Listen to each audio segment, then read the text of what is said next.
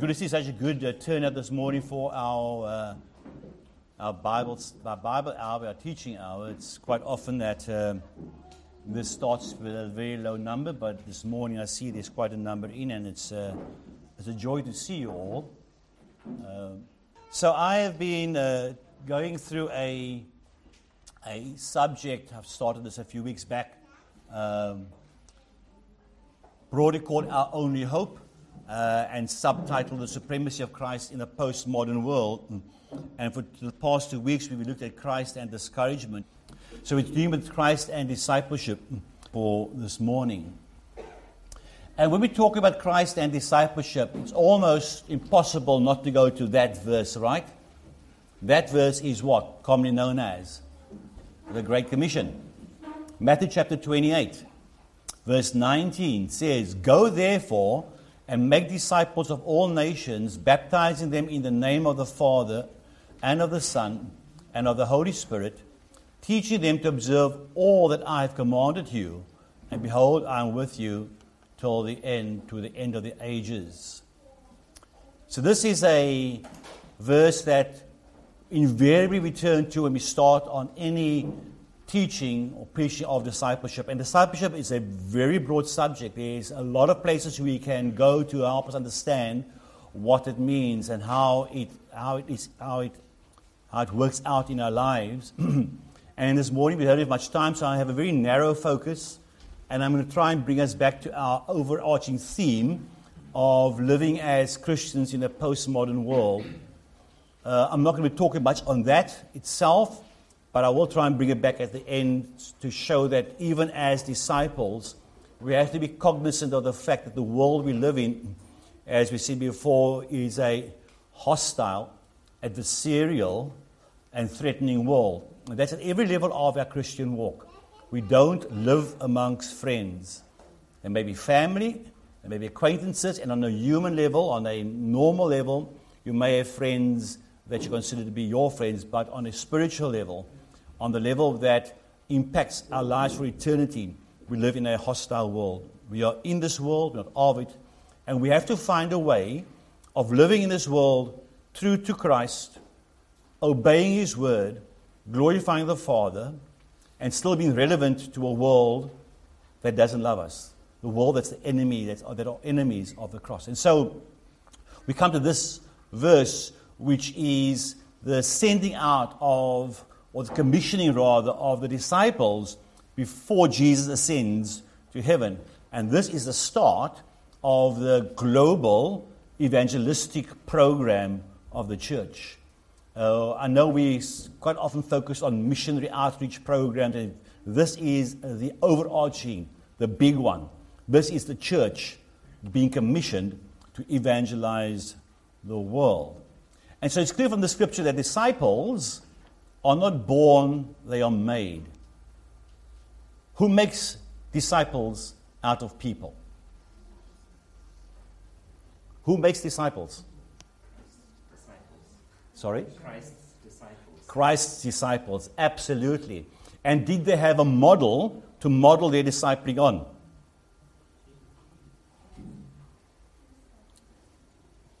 Jesus, you're right. So David is right.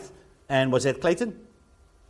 And what your answer to be there? So Jesus, so the very the very making of disciples is modeled by Jesus Christ Himself, and I want you to be, be to to be aware of this.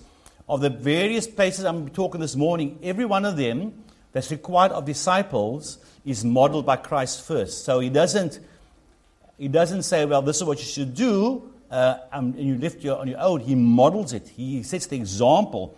And so when they go out and do discipling, they know exactly what it looks like. Jesus does. Jesus makes disciples. Uh, John chapter 4, verse, verse 1. Now, when Jesus, let me actually, actually let's go to John chapter 4. Let's go to John chapter 4. I think it's important we read that just to get this uh, as a starting point for this morning. John chapter 4.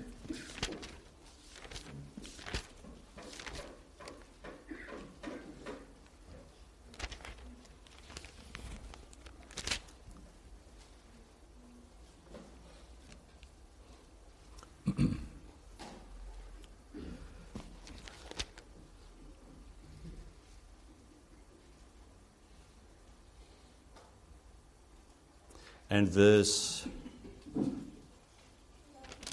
Uh,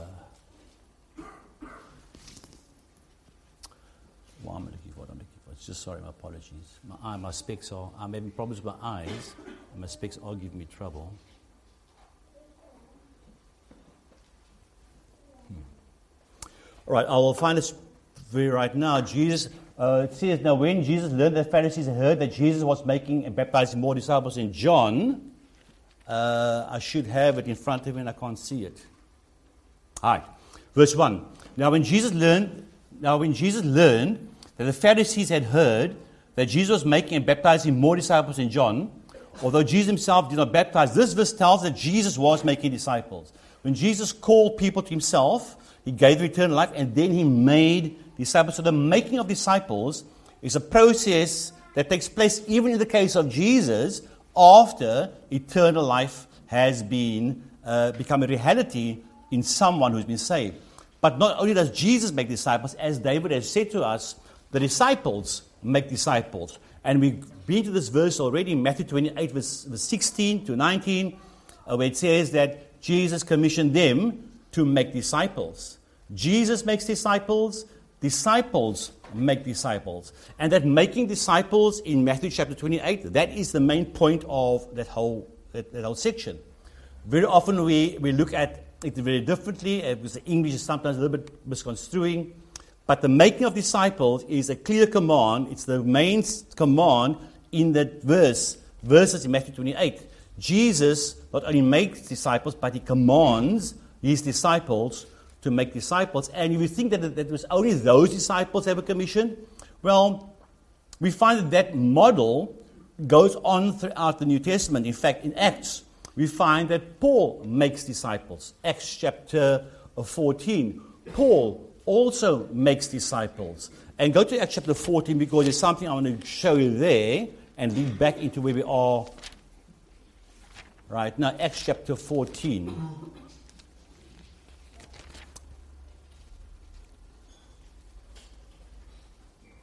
So Paul has, uh, and Barnabas are um, on, a, on, on the missionary trip. Um, Paul is in Lystra, and in Lystra there are some problems. Um, and when we get down to verse uh, 19, we see, But Jews came from Antioch Iconium, and having persuaded the crowds, they stoned Paul and dragged him out of the city, supposing that he was dead. But when the disciples gathered about him, so there were disciples in Lystra, and Paul uh, had gone there to meet them. But when the disciples gathered about him, he rose up and entered the city. And on the next day, he went on with Barnabas to Derbe. When they had preached, this is when Paul and Barnabas, when they had preached the gospel in that city, and they made many disciples, they returned to Lystra and Iconium and to Antioch, strengthening the souls of the disciples, encouraging them to continue in the faith. So we see that this pattern uh, continues to be seen in the New Testament. Christ makes disciples, he baptizes them. In Matthew chapter 28, the, the disciples are told to make disciples, to baptize them, and to teach them. We find that Paul, as he's going on his missionary journey, that he and Barnabas preach the gospel, people are saved, and he makes disciples and brings them under the teaching of the Word of God, under his ministry. So the question we have to ask is uh, as we see the command is to make disciples, and the command is given to the disciples, and then Paul emulates that, and we see it's going to be a model for the church. The question is do we have a choice about making disciples? Are we able to choose whether we want to make disciples or not? Is it kind of, um, this is not my gift? Why say no? Clayton? It's a command. So understand clearly, while we uh, sometimes try and get around this in whatever way we do, um, we don't have an option of not making disciples. Disciple making is an obligation of every single disciple who's part of the church of Jesus Christ. And every local assembly should be embarking on some level of discipleship, uh, disciple making. Not only corporately, but every individual Christian should be embarking on some form of disciple making. Now, when we see these words, when we see the verse in, chap- in chapter 28 of Matthew, very often we think that we're told to go and make disciples. Well, that's how the English reads. But the main, the main only command is to make disciples, and the, and the attachment of that making disciples to the going, which is not the main verse, which is not the main, the main thought, does indicate, though, that these two go together. So discipleship doesn't happen when you're sitting and doing nothing. That's what I get from that go and make. Uh, attaching the word going to making in the English gives them kind of a, a similar impetus. The main thought is to make disciples, but it's not happening if you're static and doing nothing. It's got to be a conscious effort.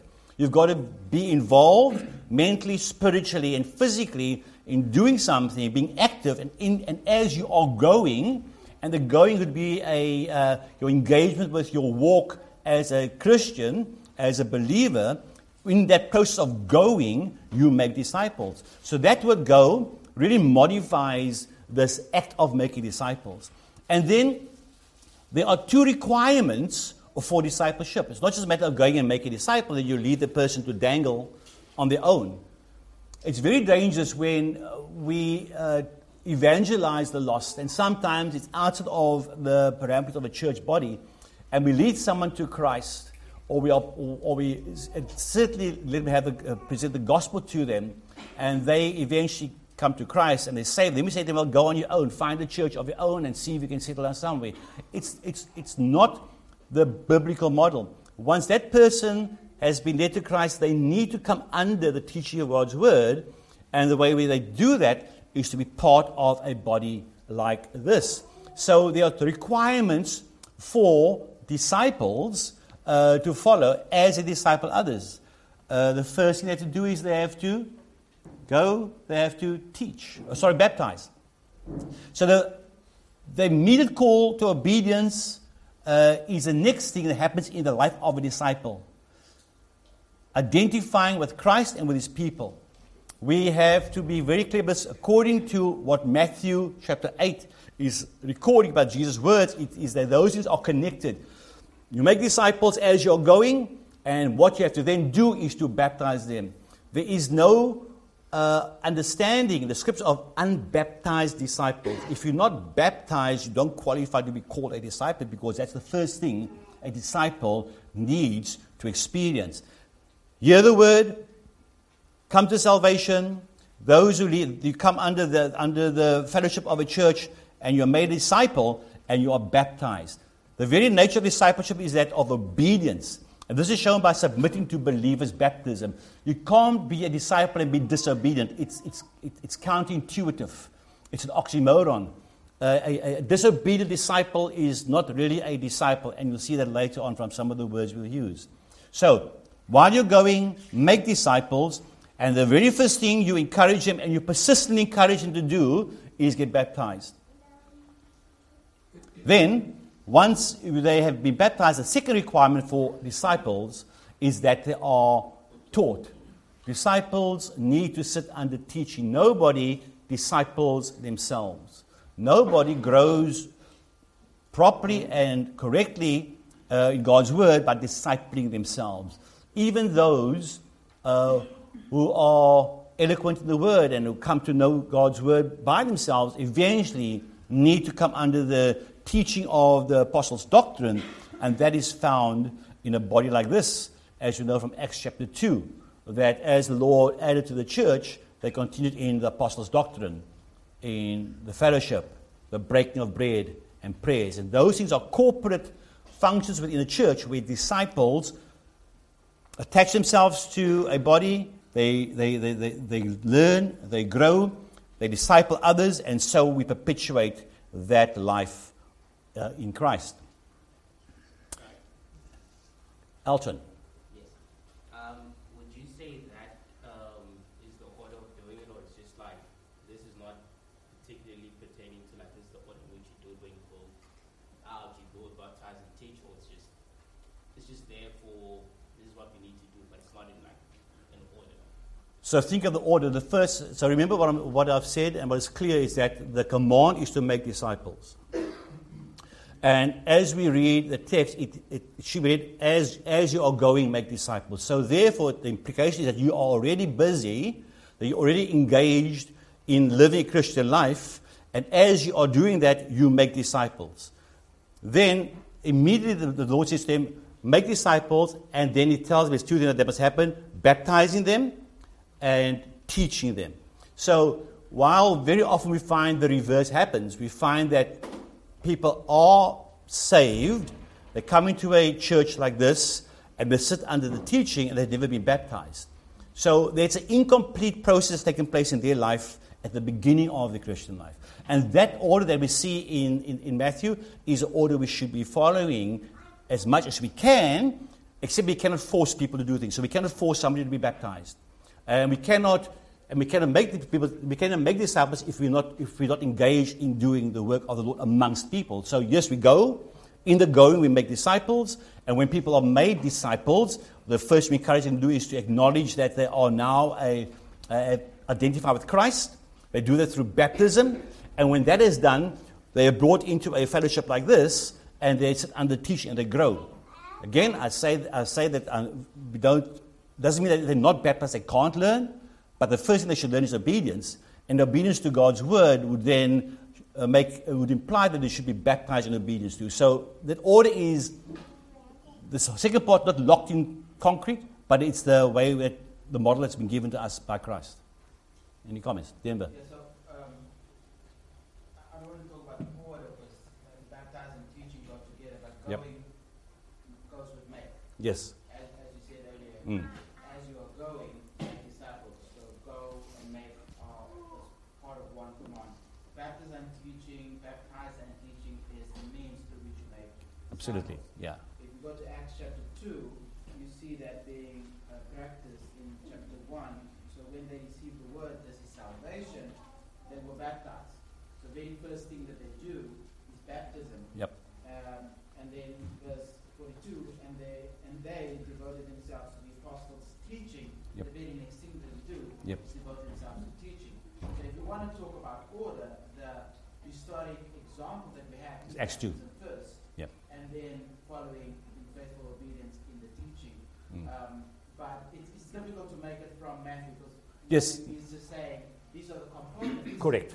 that result in discipleship, Correct. baptism and teaching.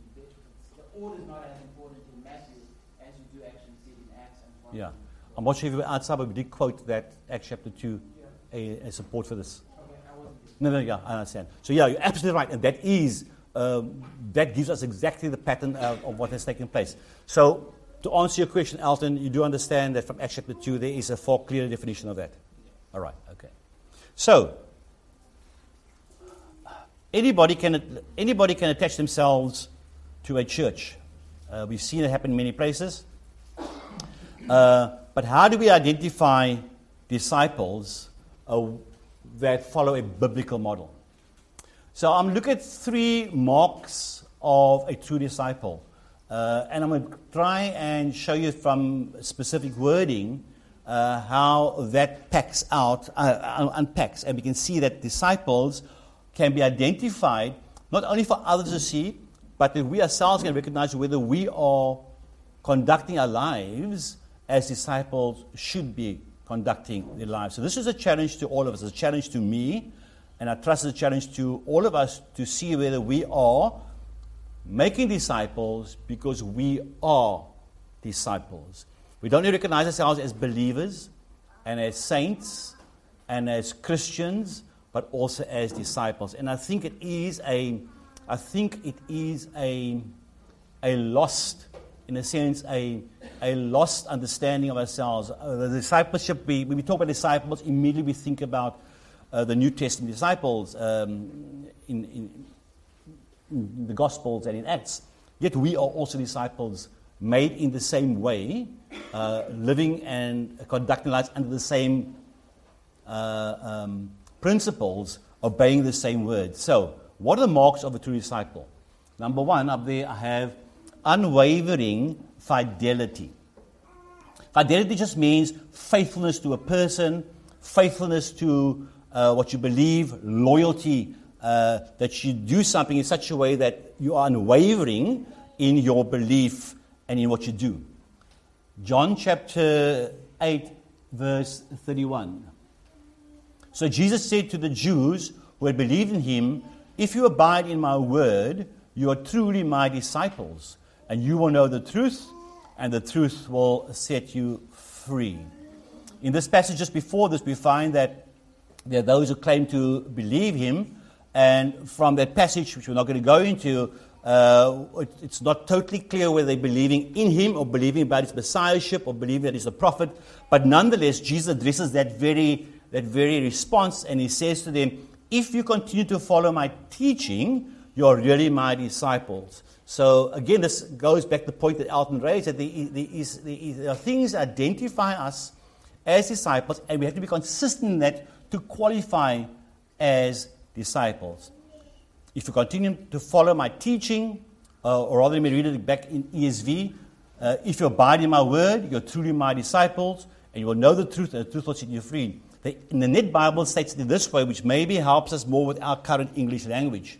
Then Jesus said to those Judeans who had believed him, If you continue to follow my teaching, you are really my disciples, and you will know the truth, and the truth will set you free. The mark of a true disciple is continuation in the instruction of his or her teacher. That that person follows the leader or the teacher unreservedly. The true mark of a disciple means that they follow the teaching of the one that they have come to trust without deviation. And only if they believe without doubt or hesitation, if they believe in this way, they are true followers. Their allegiance is certain. When they believe in the leader in this way, they do not desert him, they continue to follow him. Their total commitment is proof of their unwavering fidelity. This is what it means to be a disciple. Not just to say, I believe, but to believe, follow, and be taught, and learn as the, this person who is discipling you as that leader models to you what you should be doing, how you should be living, how you should be responding to God's word. Right now, we're going through a situation in the world which is being uh, initiated by a man called Yevgeny Prigozhin. You all know about this if you've been watching the news. Russia's on a. Uh, insurrection in Russia. Who would have believed that? And Trump's not even involved. It's insurrection in Russia. And this man, uh, Prigozhin, is the leader of the largest a private army. In fact, they were so powerful and strong and large, they were fighting on Russia's behalf in Ukraine. The point is, he has turned. And what is significant is that his men follow him unreservedly. And they don't yield in, but they follow him. This, is man, this man is a criminal. He's, his entire army is people by ex jailbirds, ex criminals. And yet, when, when he moves, they move with him because they have bought into his philosophy They've bought into what he, what he presents to them. They've bought into his ethos. And when he moves, they move. And that's really a picture of what a disciple should be like. When our Savior says this is required of us, we should do that unreservedly. When he says go there, we should go there unreservedly. And disciples do that. They, they, they, they, they, they abide in his word and they obey his word without any uh, hesitation and without uh, deviating from the course that they're on. One of the marks of a true disciple is precisely this not forsaking the teaching and his, the teacher and his teaching. The direct outcome of a disciple who continues to follow the teaching of his Lord is being able to know truth. This is what Jesus says to them right there. He says, and I repeat it, if you abide in my word, you are truly my disciple. So there's a qualification. Be abiding his word, be his disciples, and you will know the truth, and the truth will set you free. Part of the requirement for coming to know the truth is that we are true disciples of the Lord Jesus Christ and that we are abiding in his word, that we are following his teaching. The very mention of this word truth will set alarm bells ringing the minds of self respecting postmoderns. And I'm trying to bring, I'm not going to be dwelling a lot on this, but I want to weave back into the understanding this is taking place in a world that's postmodern, and we talk about things like truth. And to us, as we believe the scriptures, truth is absolute. And this very uh, mention of truth will ring bells in the head of a self respecting postmodern. The one thing they cannot see to is absolute truth. And the truth that is available to the faithful disciple is absolute. We do not believe in something that changes uh, with the times, with the culture, uh, with, with historical events, uh, with the way we feel. Uh, the truth that we believe, the Word of God, it is absolute. And this truth is the gospel. The count of the absolute sinfulness of the absolute sinfulness of sin, the count of the absolute lostness of the unsaved, and the, uh, and the count of the absolute assurance of salvation in Jesus Christ to all who believe. The truth that we believe in, the truth that is available to the disciple, is absolute. And because of the absoluteness of that truth, we should be ready to embrace it, to um, live according to it, and to die for it. Uh, that's what the apostles did. They were prepared to die for the truth that changed their life significantly. The quicksand of postmodern thought is threatened and scandalized by the solid foundation of biblical truth.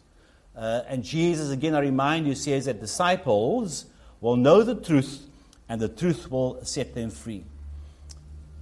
When we think about truth, we have to think about what the Lord Jesus Christ said himself about himself in relation to truth. And this verse, John 14, verse 6, uh, drives a nail into the coffin of everyone who wants to live a life that's relative because when it comes to what Jesus says about himself, it is absolute.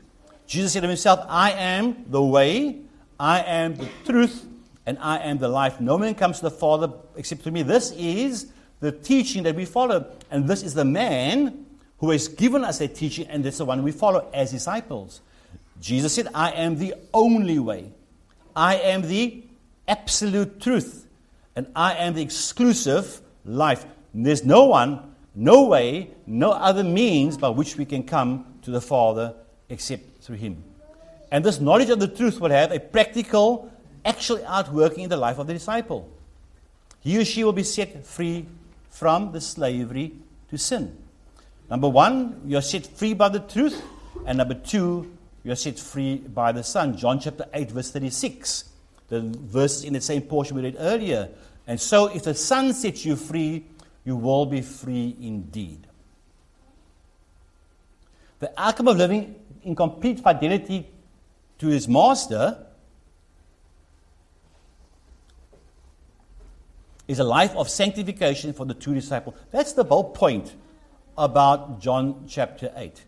It's about, it's, it's about abiding in His Word, it's about becoming a disciple, and it's about knowing the truth, it's about being set free from the ravaging uh, onslaught of sin. Because right in this very chapter, later on, they claim that they were not slaves, and Jesus knows that they were slaves to the Egyptians, the Babylonians, the Assyrians, but their slavery they talk about that because they are sons of Abraham, not slaves to sin. They are. And everyone who's not a disciple is a slave to sin. Only those who are disciples, those who abide in his word, those who are truly disciples, know the truth. And the truth that we know and the truth that we live by will set us free. We are set free by the truth, that is his word, and we are set free by the Son. Any questions? Donovan.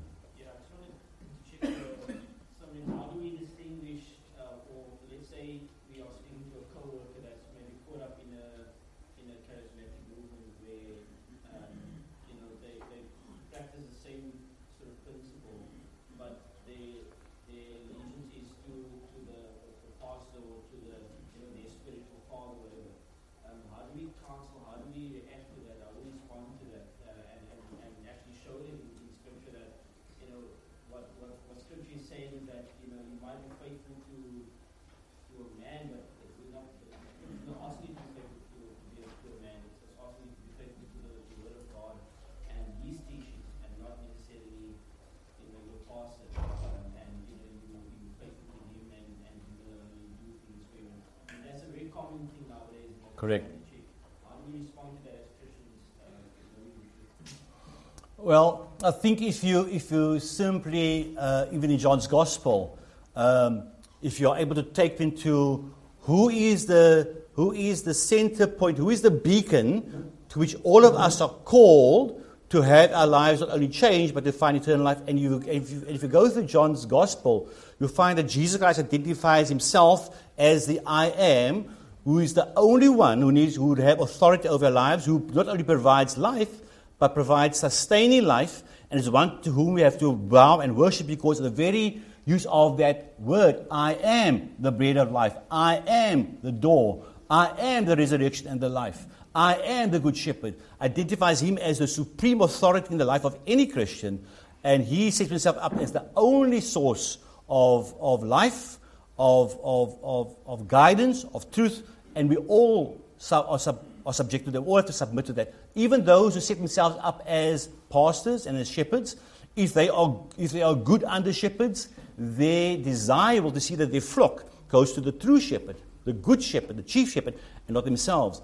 If they are not, and if they are self serving, they will always be uh, bad shepherds. They will be evil shepherds. They will be leading the flock astray, and God will hold them accountable. It'll take a little while to get people to sometimes come to an understanding, but you can only show through the word and point Christ to Christ as the only one who, to whom we give our allegiance to, no one else.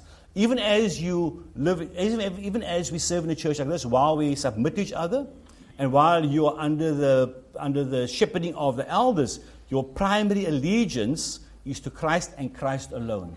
And that allegiance is given to Him on the basis of what is taught in His Word. That's why we need to know and abide in the Word. And as we abide in that Word, we come to understand the truth of that the Word teaches. And we are then a disciple who is, who is living a life that, that, is, that is modeled not only by the life of Jesus Christ, because he, remember, he too submitted to his Father and he obeyed his Father. And so he showed what life of obedience looks like and he only obeyed his father. So uh, that is a challenge we have today, but I think going, that's one place to start and showing that Christ is a supreme authority. Yeah, can, can yes, please. So Matthew 28. Yes. Uh, I would follow on from what you're saying. Um, I, I was pointing to the fact that Christ's all authority is granted to me. Yep. So even as pastors, we don't have all authority over the church. It's Christ who has the authority, and then He tells us what the level of authority is um, in, in how we are teaching, teaching them to observe all that I commanded you. Mm. That's what the pastor says. Correct. Uh, because pastor can be wrong. Yep. You, you follow the words of Christ, and then he says, and I am with you always. So allegiance is to Christ Mm. first and foremost. And if it's a faithful pastor or shepherd, and he, he needs you to follow Christ, you follow him, and folks just follow me as I follow Christ. But you don't follow a false shepherd who does not follow Christ. Correct. So you point him to the authority. Yep. Absolutely. And so the life that we live as disciples is a life of sanctified living. And this is really what chapter 8 of John is about, about living a sanctified life. A life that's lived in the light of the truth that we receive as we abide in His Word. And the question we have to ask ourselves before we move on is Are you and I active disciples at this time? This is a challenge. It's a challenge to my heart. Are we actively engaged as disciples? Not only are we being discipled, but are we also discipling? What evidence is there in our lives that we are disciples? Um, are we being discipled? Uh, and what prevents us from being discipled? What do you think is the primary reason why people don't want to be discipled? LZ. Yeah. And what drives that desire to not submit, usually? Yes. Sometimes you don't want to have your sin exposed. I think the, I think the prime, one, of the, one of the primary causes is pride. We don't want to, sub, we, we come back to submitting, and, and, and, and that is sinful in itself. That we do not want to submit to someone else. Either we assume we know better, or we don't want to just be discipled. We think that we can go it on our own. And it's, the, it, it is the, it's a stifling um, throat hold over discipleship. We need to not only disciple others, as we disciple others, we learn by that discipling process. Because as we disciple others, we will also see the, the, the points of correction in our own lives being pinpointed. But we also need to be discipled by others. So we should pray that we can, okay, we can inculcate a discipling ethos at Living a Bible Church so that we are discipling and being discipled as we walk with Christ. So, Number two. Number two, mark of a true disciple, proof of life. We all know what's proof of life, right? We've all watched enough movies to know that if somebody's kidnapped and they ask you for the money, what do you ask them before you give the money? Proof of life.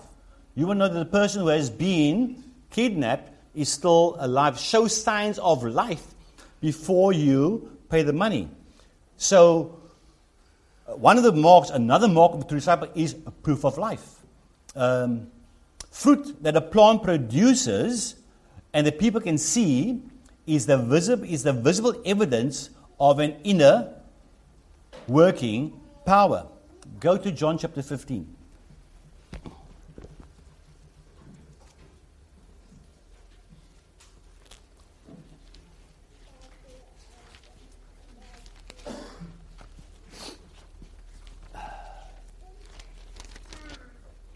John chapter 15.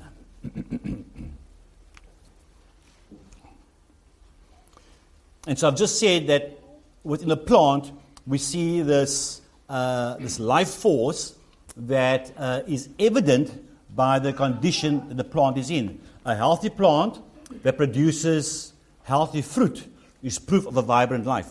And here's a specific plant chosen by the Lord Jesus Christ as a, as a means of teaching what life in a disciple looks like.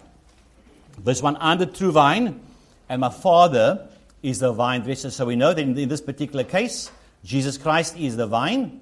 Uh, I know there's some, uh, some commentators say that he's the root, but he says he's the vine. He's, that, he is that, he is whatever it takes to be in place so that the branches can have life. I'm the vine, and my Father is the vine dresser. Verse 2 Every branch in me that does not bear fruit, he takes away. Uh, we'll come back to that very shortly. And every branch that does bear fruit, he prunes that it may bear more fruit. This verse speaks about disciples who are both strong and weak, and how they eventually flourish at the hand of the vine dresser. I know that some see this as uh, those he takes away, those who are not disciples, and those that bear fruit are disciples. Uh, but he is speaking to the disciples. Uh, this very passage is some of the last words he speaks before he goes to his death. So he's speaking to his disciples. Uh, when it says, every branch in me that does not bear fruit, he takes away, that word takes away is used elsewhere as the word lift up. And, I, and I'm inclined to agree with, with those who say that what you see here is a tree which exhibits both conditions of a vine. Either you have a weak branch that is down, which needs to be lifted up, and those in viticulture and in farming will know that when a branch of a vine or fruit tree hangs down, it's unhealthy, it gets contaminated, needs to be lifted up and literally tied back so it can become strong. So that, to me, speaks about a disciple that is weak or not fully developed, developed as a disciple. And every branch that does bear fruit, this is a healthy branch. A branch that bears fruit is healthy and well and life, but it still needs pruning. So we have a branch that is weak and a branch that is strong, and both of those branches need the attention of the vine dresser. It doesn't make sense to see this verse as a contrast between believers and unbelievers, but rather between productive and non productive disciples. That's what I explained by, by lift up. And we find that uh, the phrase in me that the Lord uses, he says, he says, every branch in me. So every branch in that, in, in, in that verse is in him. He says the phrase in me is used 16 times in John's gospel, and in each case it refers to fellowship with Christ. It's inconsistent to say the phrase in 13.2 refers to a person who merely professes to be saved, but is not. A person in me is always true of a Christian. And we see that this is what Christ is saying. These are, these are believers. One is a disciple who is weak, or undeveloped disciple, and one is a disciple who is strong. And perhaps we should rather see verse 2 together with verse 5 to get understanding of how that plays out in the life of a disciple. We see in verse 2, together with, verse 5, the progression of discipleship. Verse 2, we see a person who has got no fruit. They are not abiding in Christ. Then we see, as he says, a person who has some fruit. This person abides but needs pruning. The end of verse 2, he speaks about much fruit, abides with correct response to the painful pruning. And in verse 5, he speaks about, uh, sorry, in verse 2, he speaks about more fruit, and in verse 5, about much fruit. And so there seems to be a progression from in verse 2 and, and through verse 5 about uh, disciples who are seen metaphorically in the pruning of branches where they bear no fruit, some fruit, more fruit, and then much fruit. And that should be the way a disciple's life develops. And this is further supported by verse 3, where he says to them, Already you are clean. So he's speaking to those he refers to in verse 2, and he says, Already you are clean because of the word that I've spoken to you. So salvation is not under question here. It's really the thought about fellowship with Christ, abiding in Him and Him in us.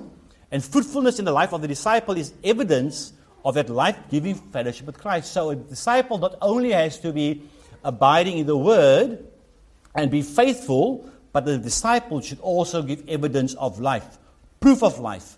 And the proof of life, that evidence of life, can only be true if we abide in Christ and He abides in us. There is an expectation that disciples evidence this reality by producing fruit.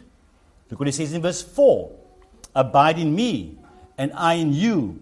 As the branch cannot bear fruit by itself unless it abides in the vine, neither can you unless you abide in me. We have a life of abiding in Christ and Christ us. Now, this question was asked in another forum. What does it mean to, have Christ in us and us in Christ? It's about fellowship. It's about we always we think we think um, materialistically of things being in each other materialistically, and even when we speak about spiritual things, we don't fully grasp the implication. But from John chapter 15, it's clear that the abiding of us in Christ and the abiding of, of Christ in us is a clear indication of a life that's in, that's in fellowship, in union. That's what the metaphor is. When a branch of a vine is grafted and part, or rather part of the vine, that branch is part of the vine, but the life of the vine flows in the branch. So there is a symbiosis between the branch and the vine, which is, which is critical for the branch to remain alive. Abide in me and I in you, as a branch cannot bear fruit by itself unless it abides in the vine Neither can you unless you abide in me. So here's the metaphor and the reality. Just as a branch will die if it is not uh, part of the vine, if it's cut off and thrown away, which, is, which this metaphor speaks about, it becomes unfruitful in the same way, unless you abide in me, you can also bear no fruit. Then he says in verse 5 of chapter 15, I am the vine, you are the branches. So we know clearly who Christ is speaking about. He uses a metaphor to help the, the, the disciples understand how abiding in Him and how He abiding in them, that fellowship is evidence of real life, of true life, and that life is evidence that they are true disciples. Whoever abides in me and I in him, he it is that bears much fruit, for apart from me, you can do nothing. Verse 4 and 5 clearly indicates that Jesus is speaking about himself and his disciples. And it also shows the complete dependence on Him for the fruitfulness. We are required to live fruitful lives. We should be displaying the fruit of the Spirit. We should, be, we, should be, we should be displaying a life that is lived in such a way that we're not living in discouragement. We're not being drawn down by the things of the world, that we live a contented life, a life of rejoicing despite the sorrows and trials that we go through. And all of that encompasses what it means to be living in Christ and Christ in us, and we live a life that's fruitful. And that life, in and of itself, really is evidence that we, that we, that we have life. Those who, uh, in verse 6, verse 6, if anyone does not abide in me, he's thrown away like a branch that withers, and the branches are gathered, thrown into the fire, and burned. This is a challenging verse. Um, this verse does seem to say things that we almost don't want to think about, and yet we have to go down this road. Um, it says one of three things. There are three views about this verse. I'm going to give you all three and then see where we can land. Number one, some say that this verse indicates that people can lose their salvation. What's our immediate response? If you're thinking doctrinally and theologically, what's your immediate response? No way, right?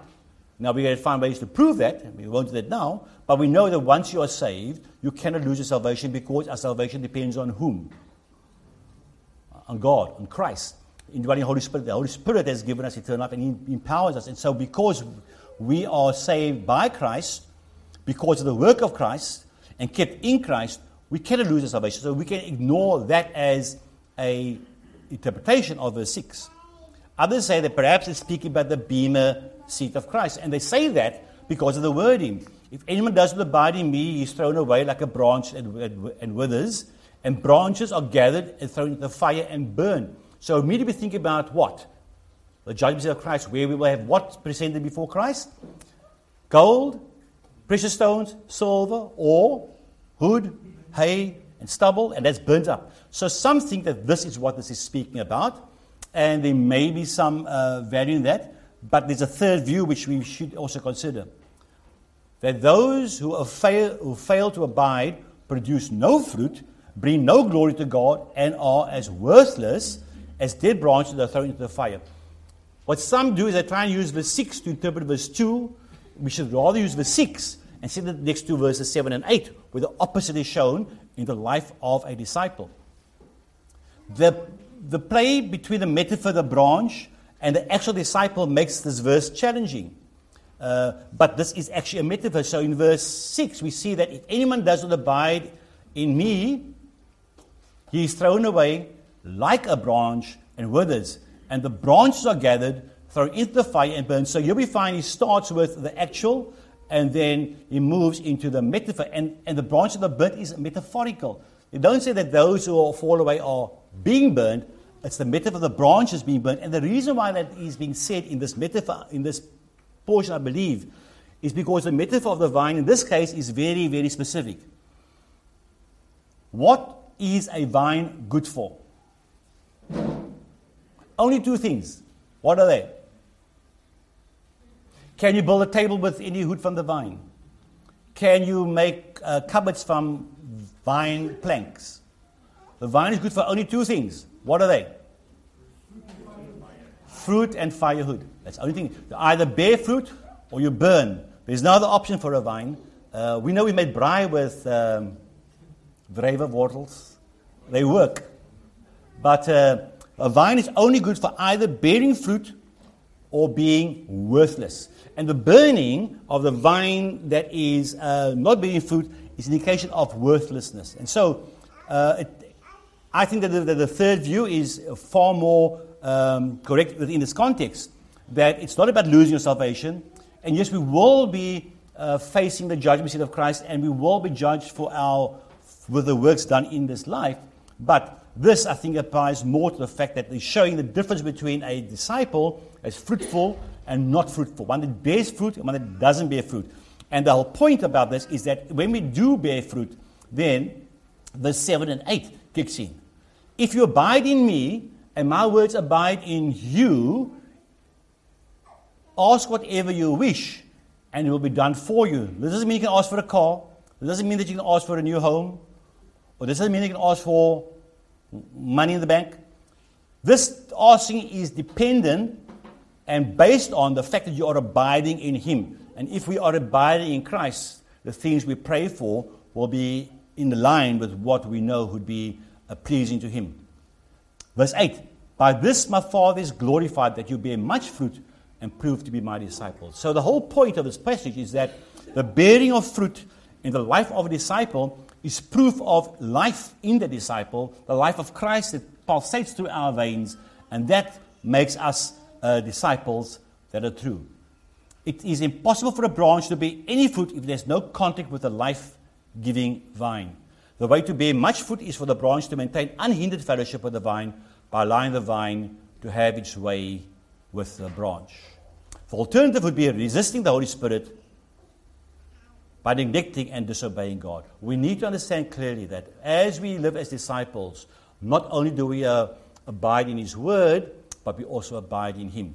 The truthfulness of, the, of that which we believe is reflected by the commitment we have to living in Him and for Him allowing Him to govern the things that we do and say by being the one who uh, empowers us to live this life that we have. Um, Time has beaten us. I'm not going to be able to finish this right. Now. I'm going to stop right now. There's one more section I want to go on to, and then close with another couple of slides. So today I want us just to stop right here, and I'm going to take you to the last slide quickly. Um,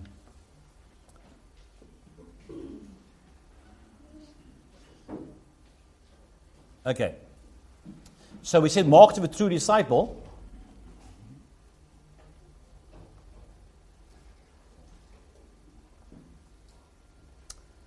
Is unwavering fidelity. If you abide in my word, you're truly my disciples. Proof of life. Whoever abides in me and I in him, he is it that bears much fruit. And next week we will look at the third proof love like Christ. And that will also be coming from John's Gospel, where he introduces them to a new commandment, where he says that if you love one another, by this will people know that you are my disciples. Any questions or comments?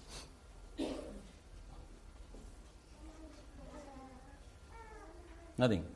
Good. We'll take a short break. Before we do we have a word of prayer, and we'll take a short break for three minutes, and then Wayne will start the music to bring us to our second session.